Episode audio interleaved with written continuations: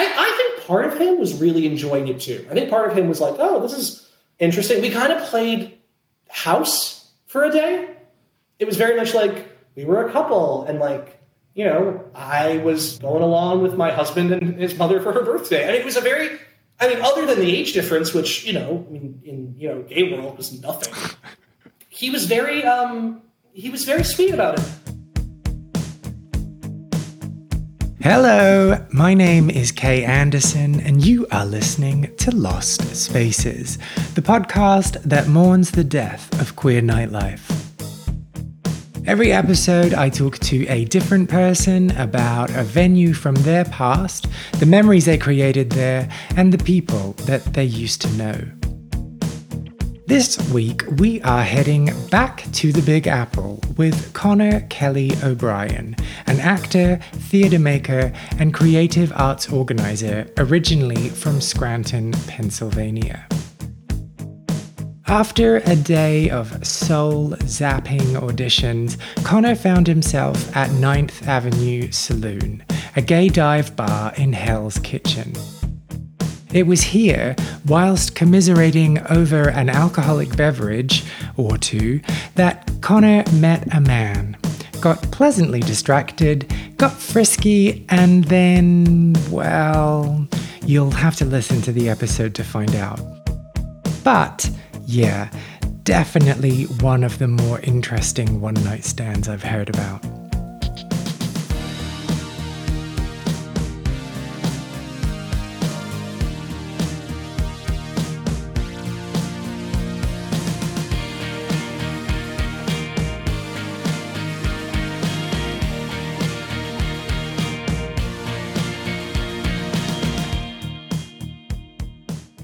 So when did you when did you move to New York? Uh, it was sort of an on again, off again um, relationship. Uh, not much most of my actual relationships. Um, 20, when I was 20, so eight years ago, nine years ago. Ah. Um, 2021. Yeah. I am approaching the dreaded gay age of 30 this summer. Um, yeah, I'm 29. Let's, let's not talk about the, that in that way. Like, well, you still have a few years, right? no, I'm not even going to like buy into all that ageist bullshit. No, it's nonsense. I will. I will tell you, it has nothing to do with my virility or my sexuality. I'm better looking than I think I've ever been. I know what I'm doing more. It's just the expectation of like, oh God, I'm 30. I should be doing more. It's not like there's like it's it's 30 is great. It's like, oh God, it's me being Mm-hmm. 30. It's not actually being 30. Do you know what I mean? Like the idea of like when you're 25, it's like, oh honey, you'll get it together. You're only 25. When you're 30, even though it's a great age, you're still young. There's sort of an expectation of like, mm, you're 30. You should know what you're doing. Better. Yeah, but if you didn't like just fuck for the entire decade of your 20s, then you kind of wasted your 20s. Oh, then I must have because Oh, I was a very. We'll talk. We'll, I mean, oh, I mean, don't, I mean, I made up for lost. I made up for lost time. Don't get me wrong. Um, but I was a very sexual late bloomer. Um, oh, yeah, I mean, I did stuff, but like, I didn't do stuff until probably oh, what? Like, so you just like touched it and then ran away? No, no, no. I mean, I did more than that, but like, you know, um, You know, I don't. I. I'm not sure. I know. I can I can say whatever I want, right? I, Yeah, I yeah, yeah. Oh, okay. I didn't know what the. There's no rating on this queer podcast, right? Besides five stars. Um, so I was raised in a cult. This is that's not a joke. I was raised in a cult, um, particularly a, a, cult that many might be fam- sort of familiar with in a tertiary way. I was raised a Jehovah's Witness. okay. And so being queer and gay, let alone, you know, was, you know, not an option. Um, although I will say, ironically, my departure from that faith had nothing to do with my. I mean, I think my sexuality was a low simmer underneath it. Um, my departure was more so just logic. I actually would have been willing to repress sexuality if I had to. It was just that, like, well, I, I'm not believing any of this. And on top of it, I feel like there's something going. On. It's like that pre-diarrhea feeling you have, and it was like I feel like something's going on down here um, that I have to express. Um, no, so I I didn't kiss another person of my gender identity until, until I was 18, 19, 18. I was 18 when I first made out with another guy. And and had you Um, left? Had you left the Jehovah's by then? Not entirely. Okay. I was sort of like halfway out the door by that point. It's a process, um, which is a whole conversation. I was like, eh, I was like halfway out the door. Um, and then I wasn't 23 until I would I, see, and, and it's. But then, so what were you what doing? what were like you moved? Uh, you moved to New York. passive- really passive aggressive hand jobs. Um, you know, uh, So wait, so what do you mean by passive aggressive hand job? Do you mean like a begrudging? just, just like just like oh, I'm loving this, and like just like not knowing what I'm doing. Um, I was very much. Uh, I mean, it well, it took me until I was 22, 21, 22 to put my lips on a dick. I mean, completely sexually repressed. Didn't know what I was doing. Didn't understand my own body, let alone somebody else's. And then I just made up for lost time in the uh, around 23, 24, I would say I cook, emerged from my sexual repressed cocoon. And then it was just game on. I love Muppets. It was Muppets Take Manhattan if the Muppets were just, you know, sexually repressed uh, gay guys. Um, Only only Miss Piggy is. So okay. So let's just pause for a moment Sure. and then go back to to moving to New York. So you moved when you were around 20. What was Yes. what was the game plan? um, become famous by 25. so, Okay. uh, needless, to, needless to say, we were a few years behind. I'm a few years behind that plan. Um, there really wasn't one. It was just go experience. I knew I wanted to work in theater. I actually was living in when I first moved to New York. I was living in Bed Stuy, Brooklyn. Um, I was working for uh, for next to nothing, um, an organization called the Living Theater. The Living Theater, founded by Julian Beck and Judith Malina, may they rest in peace. And uh, I would I worked. The theater was on Clinton Street in the Lower East Side. I would work in the theater, which was like a small black box under uh, underneath the first floor on the basement level. Met so many amazing people. Um, I did a lot of like administrative work, and and then um, I actually wound up living on the stage of the theater for about three months. Um, and so that I mean, I would use there was a shower, there was a bathroom downstairs connected to the dressing room, so I had you know a bathroom, a shower, a, you know a little closet I could store things in. I would wait until the shows were over. I mean, they knew this. This wasn't like I was hiding it. Um, I'd wait until the shows were over. I had like a makeshift cot uh, slash sleeping bag thing that pulled out, and I would literally sleep in this theater alone um, every night. Wow. And I, I mean, I had I had until like that. No one would be down there until like noon. So I mean, I had until noon, and then I'd leave and go do what my whatever job I was doing, whatever auditions I was on, whatever productions I was working on behind the scenes or as an extra in. And then, um, yeah, it was an incredible experience. I wish I had been a little more liberated at that point in my life um, because there was a lot of opportunities sexually, uh, uh, illicit drug use. That was, and, I mean, to the point where I don't even know the offers I was probably given at that point because I was so unaware of, pl- of flirtation Oh, and so unaware. I think my mind went to a different place. I was thinking like, oh yeah, you could take the costumes and do role play. You could like hang from the the stage. Oh You my could- god, that's your. I mean, that's leaps and bounds. I'm talking about like, you know, someone would be like, "Hey, do you want to go get a drink tomorrow?" And I would be like, "No, I, I have drink. I have I have drinks here. Are you? Do you need help?" Like, I mean, completely the dumbest, poor little child you've ever seen. Um, I mean, everything from you know, uh, I mean, drugs to sex to, you know, spontaneous cross country road trips to work opportunities. I mean, I don't want to paint this heat. It wasn't, I mean, they were lovely people, and I probably, see, I've already done it. I probably should pull back on that a little bit. Um, they were wonderful, professional, you know, very accommodating. No one ever, ever made me feel uncomfortable in that space and in that community, but I definitely it was a bit of a square, uh, you know, a square peg trying to fit into a round hole, um, or lack thereof. Um, and yeah, it, thank you. Um, but then, so okay, is theatre this thing that's just always driven you, and you've just been certain that that's what you want to do?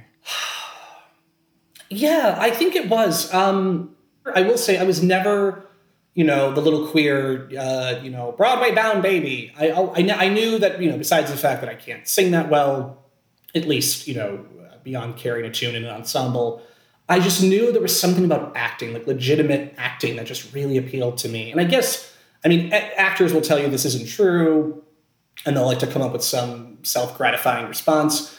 Anyone who doesn't like being themselves relishes the opportunity to get to play other people. Um, I mean, and any child likes to play dress up and likes to play characters, and then once that continues well into your adulthood, you know, there's a, there, there's a psychosis behind it, which is fine.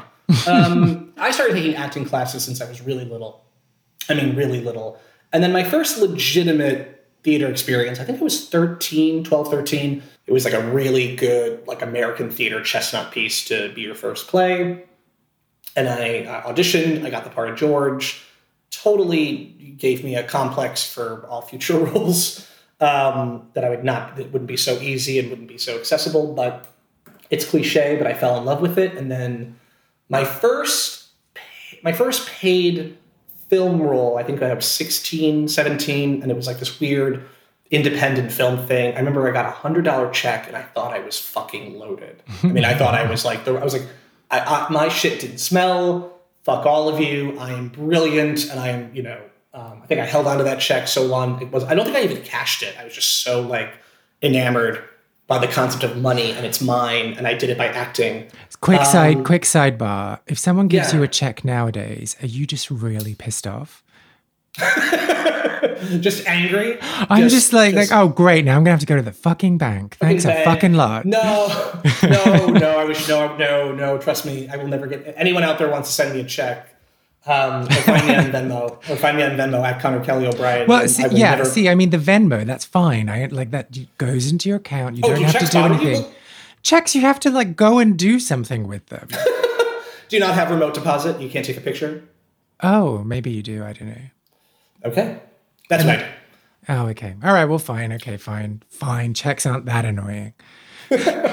so so you had the acting bug and so was new york kind of like this mythical beast for you no no because scranton's only i mean you can do from my apartment in the city because it's right over the, the bridge in harlem you could do door to door two okay. hours you know i mean it to me it's just as mythical as it was when mm. i was. 12 years old the first time going uh, the first time going with active memory uh, but no, New York has always seemed, at least to me, very attainable, very understandable.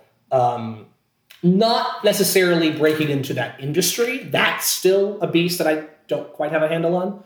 Um, as much as I think I do, and then realize mm. I have hmm. no idea what I'm doing.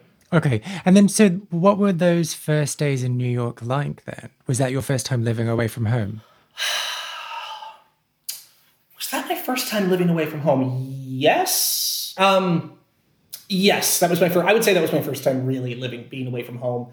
Um, it was weird, but I mean, I had such an unusual, unique experience. You know, most people, it's you know, I didn't go to a traditional four-year college, so for most kids, it's you go away to college and you live in a dorm where you have a, where your meals are provided and you have a roommate and you you know you're a full-time student and you join clubs. I mean, I was working right out of high school, before high school.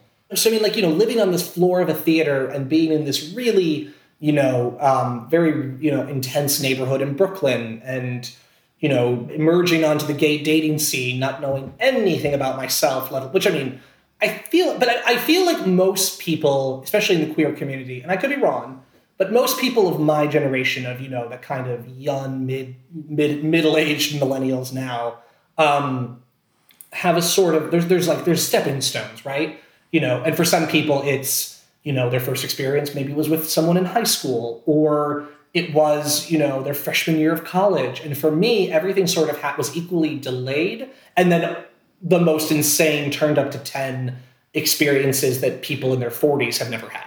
Are we talking gay people in their 40s are we talking straight people in their 40s that's a good question. Um, I, I, meant straight people in their 40s. Um, okay. I mean, that could be anything. That could be like sitting on a cake. That's true. Um, I don't know if you've had this experience, but you know, I talked to some of my straight friends, and for them, like a threesome is like, oh my god, maybe someday I'll attain that unimaginable goal. And it was just like, oh my god, I'm so tired of them. Like it's so it's it's it's it's and it's. But there's, I, mean, I think it's a, I think like to be fair to straight people, yes, um, which is not really what I do often. Like it, like organizing a three it's a bit it's a bit more complicated they've had they've had, they've yeah, had such a hard time with it. let's lay off straight people people you know. Um the no but like i like to say there is a difference though between people who are straight and people who just happen to be heterosexual. There is a very big difference in Ooh, okay break it down for me and then i'm going to go back to my threesome point straight to me is you are the most vanilla, white, boring, uh, never thought outside of your world.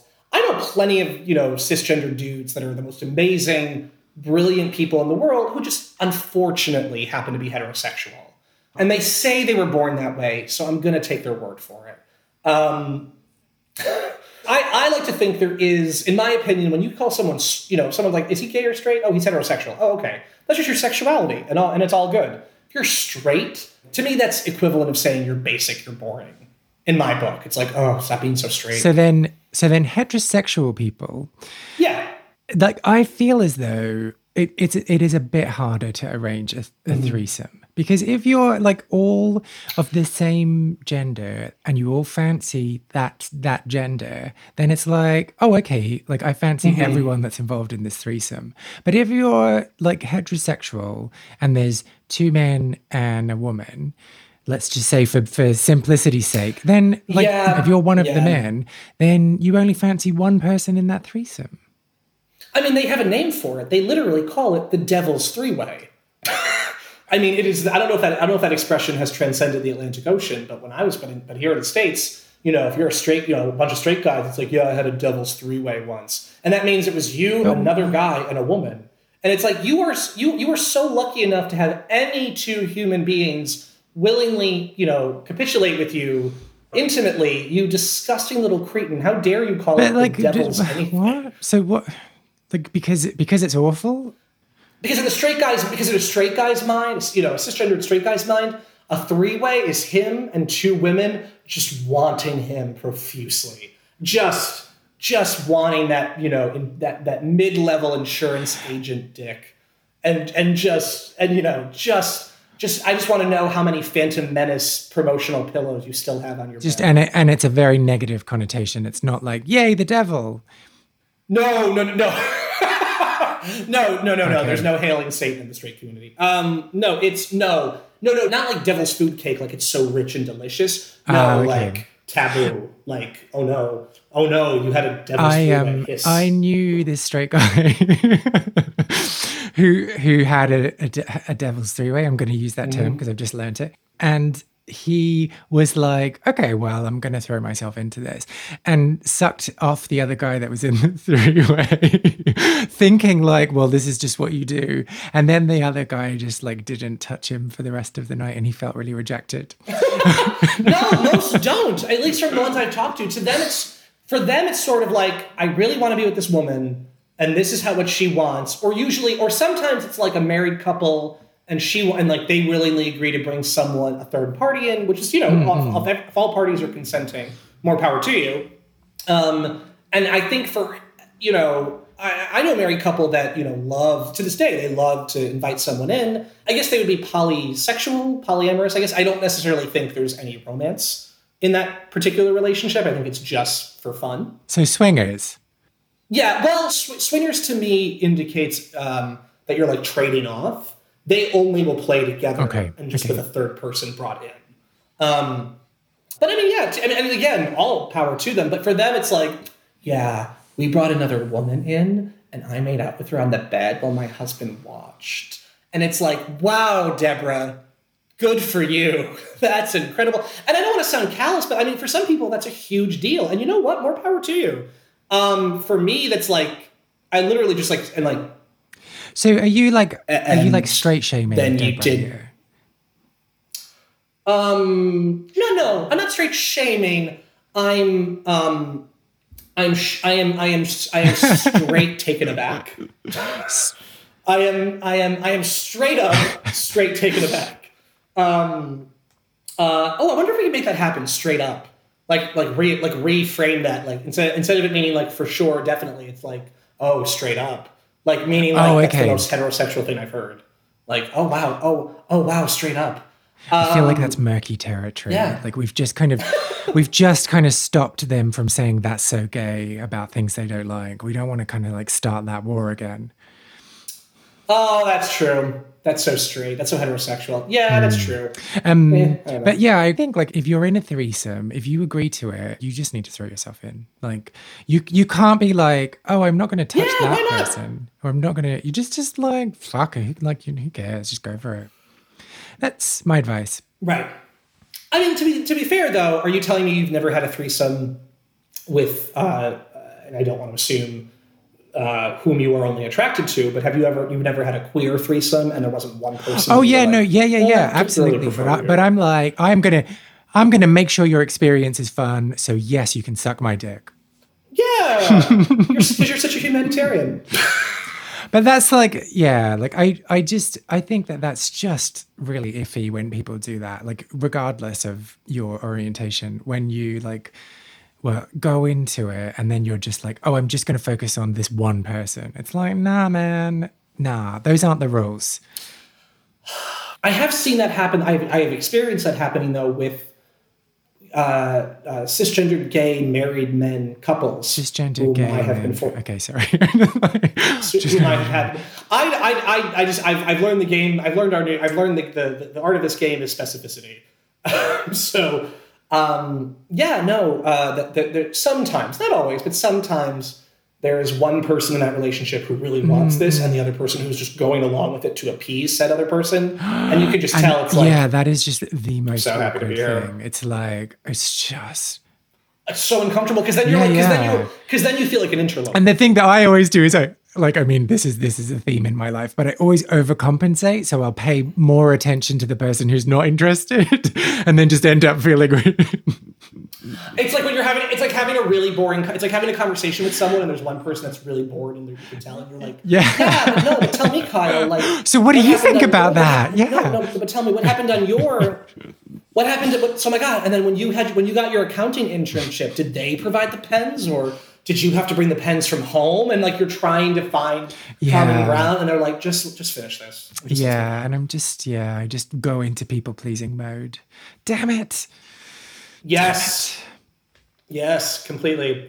Um, and to an extent, you know, you don't want anyone to feel bad. You know, there's there's a difference between people pleasing. No, but like, and this is the just- thing. Like with so if you're if you're a couple and you go into a threesome and one of you's into it and one of you isn't into Mm-hmm. it, like if you're the one that's not into it, just like go and make a cup of tea Mm-hmm. and fuck off.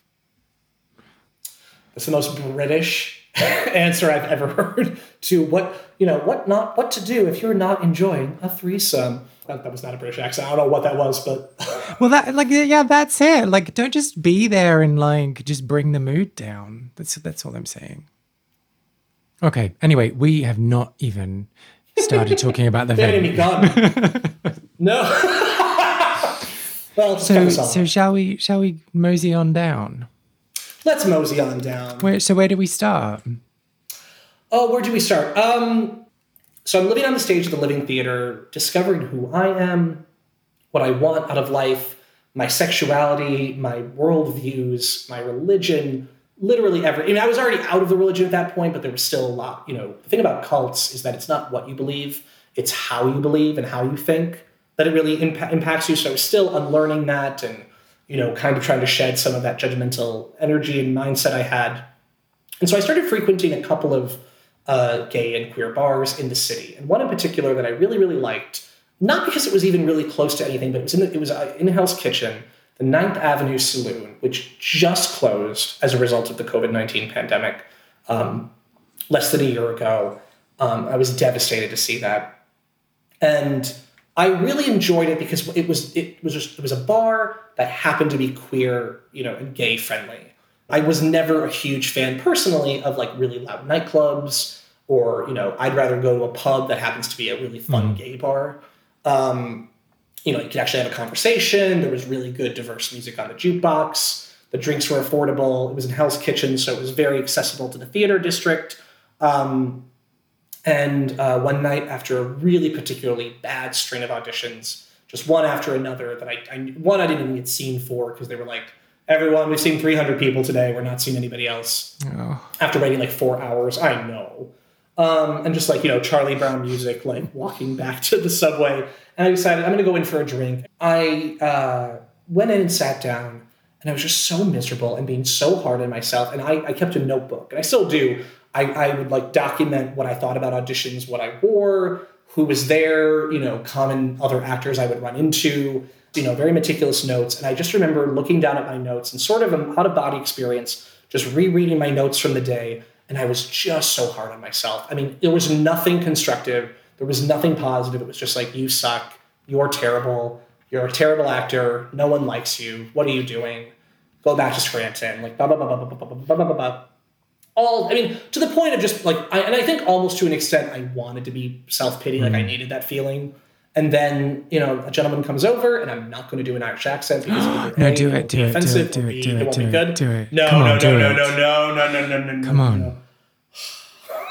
It's so bad. I don't. I'm not an accent. I can. I can do dialects and accents if I have a coach for a while. He. I can't do it. I really can't. It's so bad. It was like he came over and he was like, Do it. You know. I mean, I'll do it. I'll do what it sounds like to me, because he's basically like the Lucky Charms character, and he just came over and was like, "Oh, can I buy you a drink?" Like it literally sounded that high pitched. it was so bad. It was so. It was like, "Oh, you know," like everything just sounded like that inflection. I know that's not true. He actually had a very deep masculine, you know, brogue. But it was like, how you do? He was like, you know, are you all right, love? And that's that's what he said. It was, are you all right, love? Because I could just, I mean, like, I don't know if I had a black aura, like a dark aura around me, but I was just like, oh my god. And he said, can I buy you a drink? And I said yes. And for the purposes of this story, we'll call him um, Matthew. Matthew, no, come on, something more Irish. No, no, his name was no, his name was Matthew. I was, I was, I was doing a bit, sir. Oh, then- oh, okay. well, can't we just call him something more Irish? Seamus. Can we just call him actually- Seamus? Well, my name, my name's Connor Kelly O'Brien. Nothing more. Than, well, yeah, and so why can't you do the accent? I don't know. I could. I'm just. I'm not good on the spot. Um, it was. He, he was also a Northern Irish accent, which is a very, Ooh, yeah. very distinct. Yeah. You know, that's so. You know, uh, you know, a Dubliner accent is a little uh, more generic in a way. No one from Dublin come at me for that. But he was so like. I mean, you could barely understand a word he was saying. Um, so he asked to buy me a drink, and I said yes. And I was already through a friend, sort of heading towards a whiskey lover's palate, and he just was like jumped on that. And he said, "You know, what's your name?" I said, "Connor." Oh my god! And then he's like, "What's your last name?" O'Brien. Oh my god! Um, he was super. Uh, he was super charming and handsome, and he made me feel confident again. And you know, I was being chatted up, and I, as I mentioned before previously, I had not had a great track record with healthy relationships as an adult. And at that point, I was still I was I was young, and I was very young for my age. Um, and he asked to take me home, and I pondered it and pondered it. And I will say, uh, he was never bossy. He did not feel predatorial. He was older. He was 31, 32, you know, so he was, you know, another, you know, 10, 11 years my senior. But he was very charming and very hospitable and very patient. And we we, we made out. And I, I truthfully mean this. We didn't we didn't go we didn't we didn't have full penetrative sex. Um, I don't remember exactly what we did because we were both quite intoxicated. Um, and back then, I mean, it was like three drinks and I was gone. Um, and um, Well, okay, so did you make out in the did you make out in the bar? Yes, we did. We made out in the Ninth Avenue Saloon. Um, the bar to the point where I will say, and again, this is just another testament to why it's so important to have good queer spaces because he went to the bathroom and the bartender who had been kind of keeping an eye on me throughout the night and knew that I was having a rough day came over to me and was like, honey, are you okay? Do you want to do this? Do you like him? Are you just having a bad day?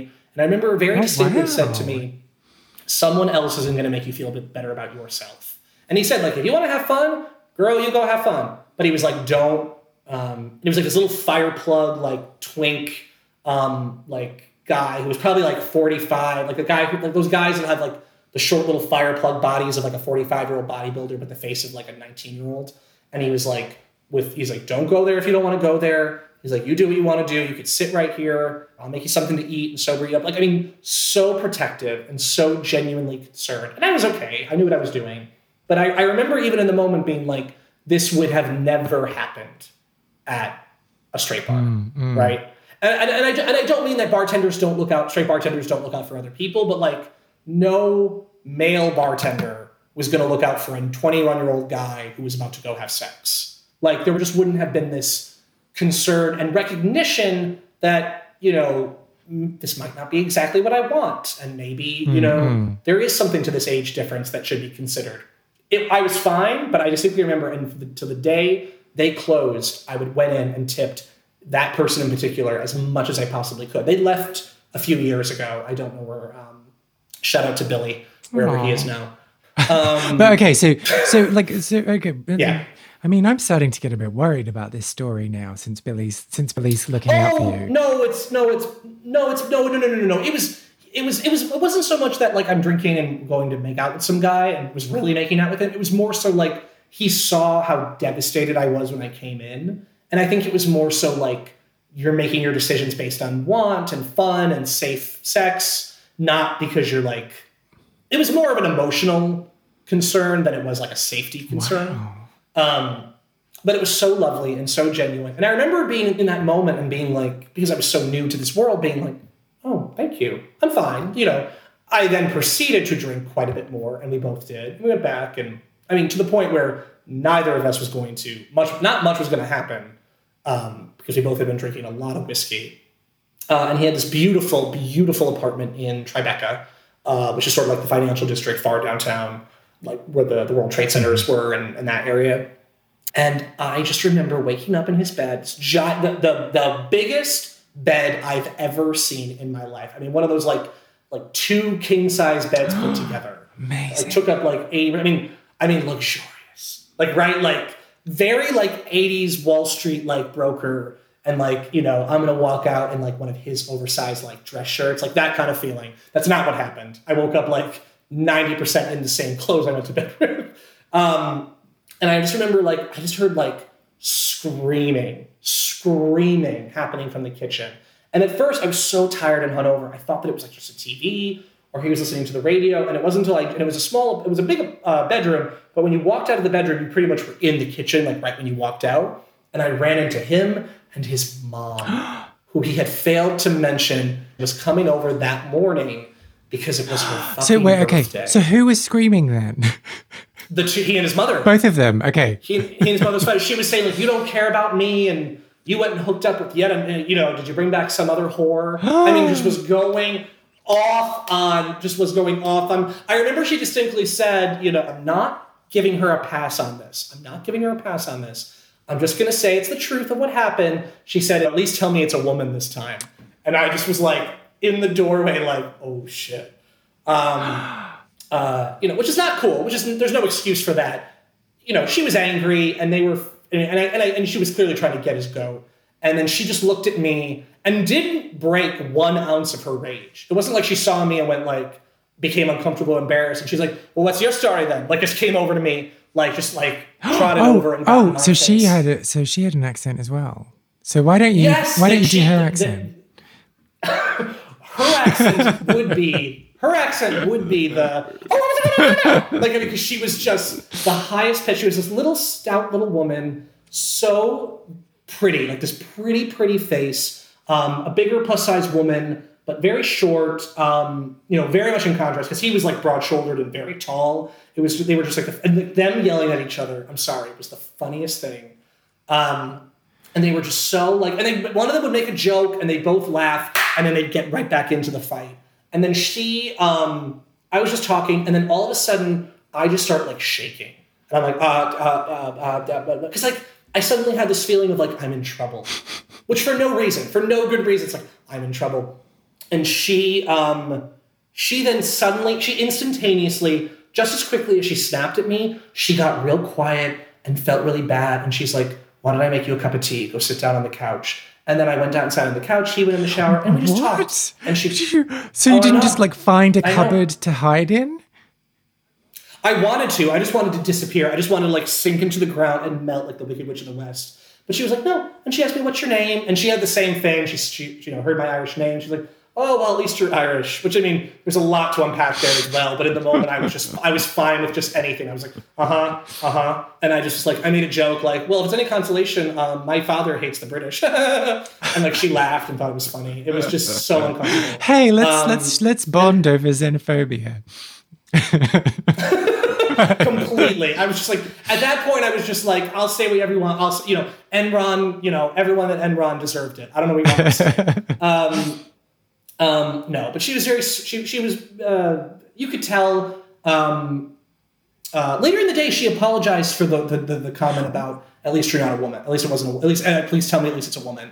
She did apologize for that, which I thought was very. Big which which but, um, you just said later in the day, so that means you didn't leave as early as you could. No, no. I spent over 24 hours with this family. um, well, c- including my time with him the night before into the next day. Because we, we went back, it was not late. We went back to his apartment at like 10, and I didn't get back to my apartment until midnight the following. Um, if not later. In your Um, stanky clothes from uh, the night before. in my stay. I showered. I showered, and he he loaned me some. Uh, I kept my pants on because he was he's like a he was like a big dude, like a broad shouldered guy. He gave me like a t shirt that just was a little like one size too big, and I just um Febreze my jeans over the back of the, the back of something. Um, and she said, you know, and the, so what apparently what had happened was they were supposed to meet at, in the lobby of his apartment building. She lived somewhere else in the city. They had moved as a family back in the 90s when he was still young, but he went back to stay with his father a lot in Ireland. Um, so he had still maintained, you know, his Irish culture and his accent, but she had stayed, she was born and raised there. She had stayed here though. Um, I forget what she did. And she lived somewhere, she lived in Brooklyn, I think. Um, but it was her birthday. Um, and she, uh, coming up soon, it was sometime in May. I remember that, sometime in May. Well, happy birthday. Um, and she, well, happy birthday, Fiona. Um, and she wanted to, um, she wanted him to go out to like a brunch, and they were going to have a whole day of it. It was a Saturday, um, and she was just like, "I've been, you know, I was looking forward to this, and he and I haven't spent time together in so long, and my other children live back overseas, and blah blah blah." And I felt so horrible. I'm like, "No," I'm like, "No, he's awful." Like we just we just bonded over like hating him. I'm like, "No, that's awful. He should never have." No, I completely sold him under the bus. She's like, "Do you two know each other?" I'm like, "No." He picked me up last night. It's it, it's it's complete. I mean, I was just anything to appease this woman because I just felt so.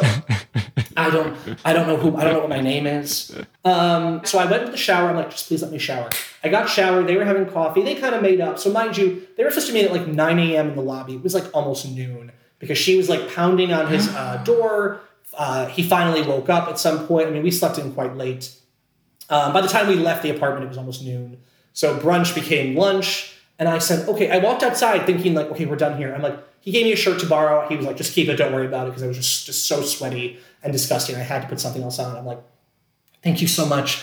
I am so, so sorry. I'll call you another, I'll call you later. Enjoy your birthday. Happy birthday. So this is coming from the kid who was raised Jehovah's Witness, where premarital sex wasn't allowed, being gay wasn't allowed, fucking celebrating a birthday wasn't allowed.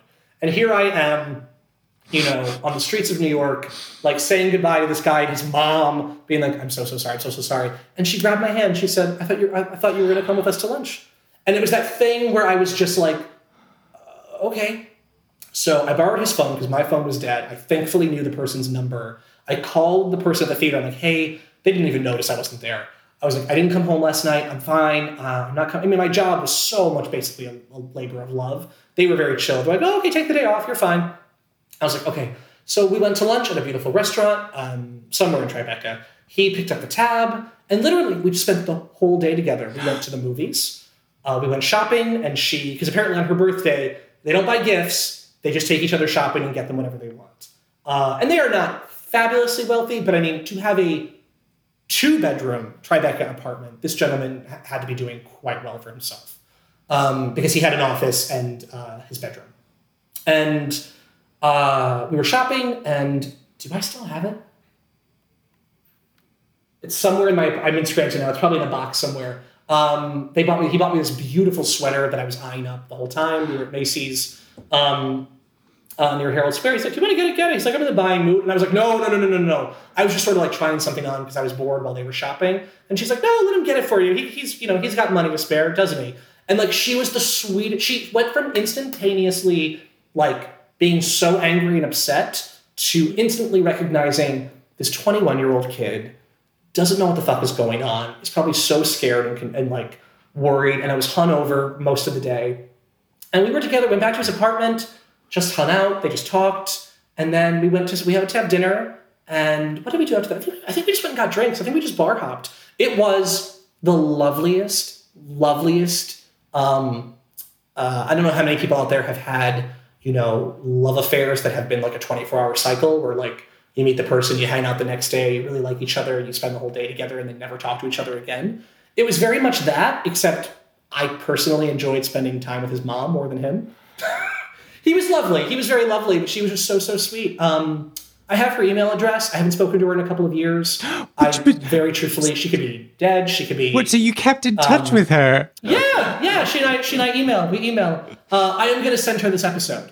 This will be my introduction to. Uh, uh, yeah, she could not have been more lovely. I told her about. Believe it or not, that's not the worst date I've ever had. Um, I told her everything from crying when I was 18 years old, walking home in a Mr. Humphries costume from Are You Being Served to um, being dumped halfway through a first date uh, on 8th Avenue uh, because we accidentally crashed a funeral and it was uncomfortable. Um, and then uh, this one, this one won. This one definitely won for the best ending. It was so lovely and so so sweet. Um, and I really appreciated, you know, she said some problem, what we would now call problematic things um, but she said them from anger, and she acknowledged that she was wrong. And most importantly, she was just a human being, and she was so compassionate and lovely. And they invited me out the next day. They're like, "Do you want to come over for dinner tomorrow night?" Um, I mean, and, and, I could tell that she. And you said no. You said no, right? Oh yeah, yeah, yeah. yeah okay, yeah. okay. Well, he and then I could tell that he was like the invitation wasn't coming from him either. She'd be like that, and I could tell he was like, um, I brought home a 21 year old from the Ninth Avenue Saloon one time. There was no no ring was purchased, no dowry was been paid. The bands have not been read. Um, uh, she was just so sweet. She was so sweet. I think she did want me. She she had since expressed that had I been a little older, she really would have pushed for us to date. Um, she said you were young and you had some things to learn. And I just remember, like, I got read by this like old Irish woman. Um, that, that you know, and she and it wasn't that I wasn't like good enough for her son. She's just like, oh, he fucking sucks. He fucking sucks. She would say. Um, and uh, they were so sweet, and they had such a wonderful dynamic. Um, and um, yeah, we kept in touch. Have not spoken about two or three years. Uh, uh, I just, I'm like, I'm really struggling to understand everyone's motivation here, apart from m- maybe yours. like maybe yours, I can get on top of. Like I can be like, okay. Mine, mine was just um, like just getting to the next moment. Like, okay. Yeah, yeah. So you were kind of like swept up in being polite and like, yeah. Yes. Um, at first, I was just being polite. And then it was like, do you want to come to lunch? And I'll be honest, I was hungry and I knew he was going to pay for it. And I was like, okay. Like this. And I, I very much knew from an early age, like before, you know, when I was like 15, 16, even if I didn't know what was going on, even if I was a little afraid, even if I was super repressed, I knew to always, as long as you're being safe, always see a story through like always, like like always. I mean, if you hadn't, we wouldn't be here today. I know, I know. Um, how would I? How would my career live without the appearance on this on this prestigious Exactly, podcast? exactly, um, exactly. like my mo- my motivation was always like my one of my dearest friends, Simone, who's also one of my writing partners. Um, she's an amazing performer, director, costumer, based in Brooklyn. Um, and you know, we, there's a running joke that one of her, my favorite quotes of hers is, "I've only ever wanted a weird night," or all, all I've ever asked for. All I like, very sincere, very sincere. All I've ever asked for is a weird night, um, and it's so true. And I, I, stand by that. I stand by that. I, I, recognize it's a privilege, and I recognize that's a little uh, almost narcissistic to say that in a way. But I do love a really unique experience. why is that narcissistic? Um, because you know, when I say, "Oh, it's fun to be adventurous," like I'm I'm being adventurous in a very safe way, for the most part. I have done things that were horribly stupid and horribly dangerous. That's the next episode, right? yes. Uh, ooh, uh, that one. Real. There's one in particular that I will tell you off the record. Could not discuss because it would literally um, put people in jail. Um, hmm. Well, one one of them already is in jail.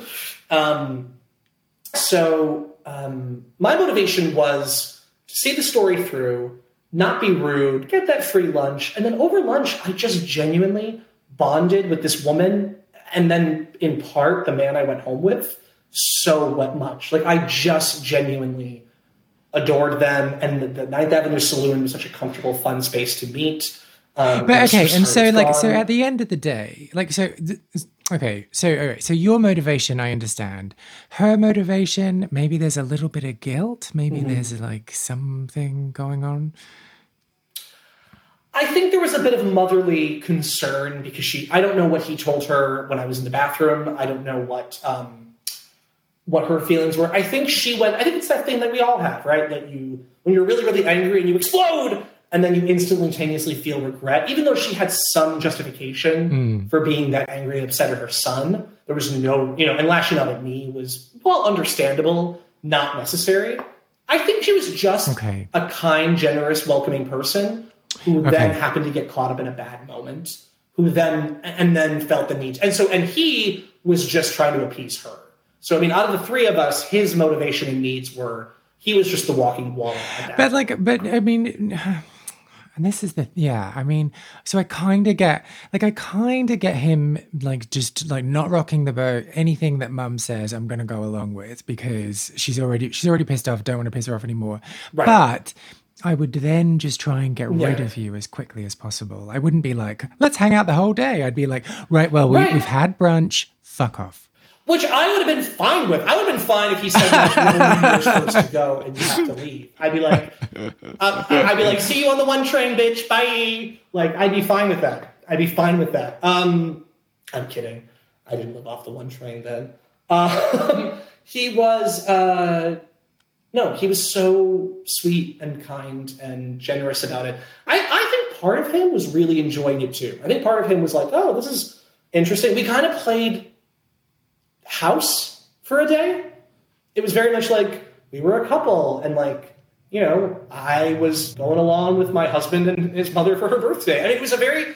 I mean, other than the age difference, which you know, I mean, in you know, gay world was nothing. Um, he was very, um, he was very sweet about it. By the end of the night, there was definitely like a, when are you going home? energy. And I was just, he could have left any time. I was just having a blast with Fiona. Um, he and I, Matt and I, have since run into each other once. Um, uh, at the Ninth Avenue Saloon, actually, ran into each other again. And he was chatting up probably some other 21, 22 year old at the time. And we just made eye contact, and we hadn't seen each other in like years, like two or three years at this point. I just remember looking at him saying, Oh my God, hi, how are you doing? And walked away. And I was meeting someone, I was meeting a friend, and he was with someone. And it was this beautiful moment of we mutually saw each other, said hi, instantaneously had a flashback to that moment, probably went and told the other person we were with, like, Oh my God, let me tell you a quick story about that guy. And then felt no need to, like, you know, do the whole, like, how are you? How's it going? Blah, blah, blah. If he wants to get a hold of me, he can ask his mom anytime. Well, this is the other thing. email. This is the other thing I need to ask. So, how did that Yeah. go down? Like, was she like, "Well, see ya. Do you want my email address?" Like, what? No, no. Um, for whatever reason, uh, I think it was whatever job I was doing at the time. My email address is pretty easy to find, um, and she just she she found me down and she emailed me. yeah, Googled you. she Oh my Googled me. goodness. Yeah, it was my old. It was my old. She is one of like only five reasons that I keep my like OG Gmail account.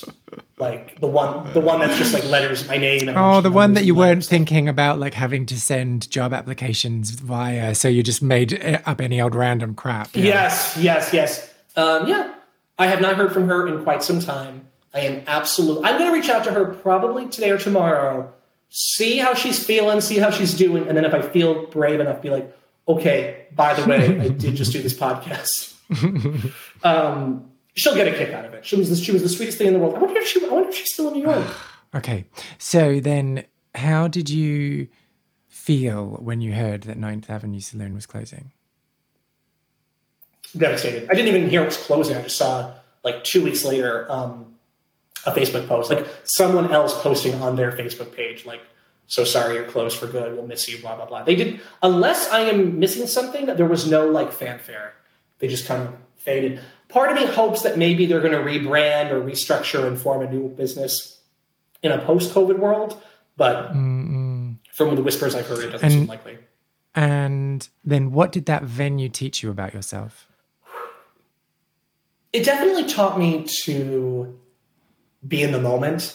I know that sounds cliche, but it, it truly it taught me to get out of my head. I mean, keep in mind, literally, I was in my head. I was very close when he started talking to me to be like, dude, I'm in no mood.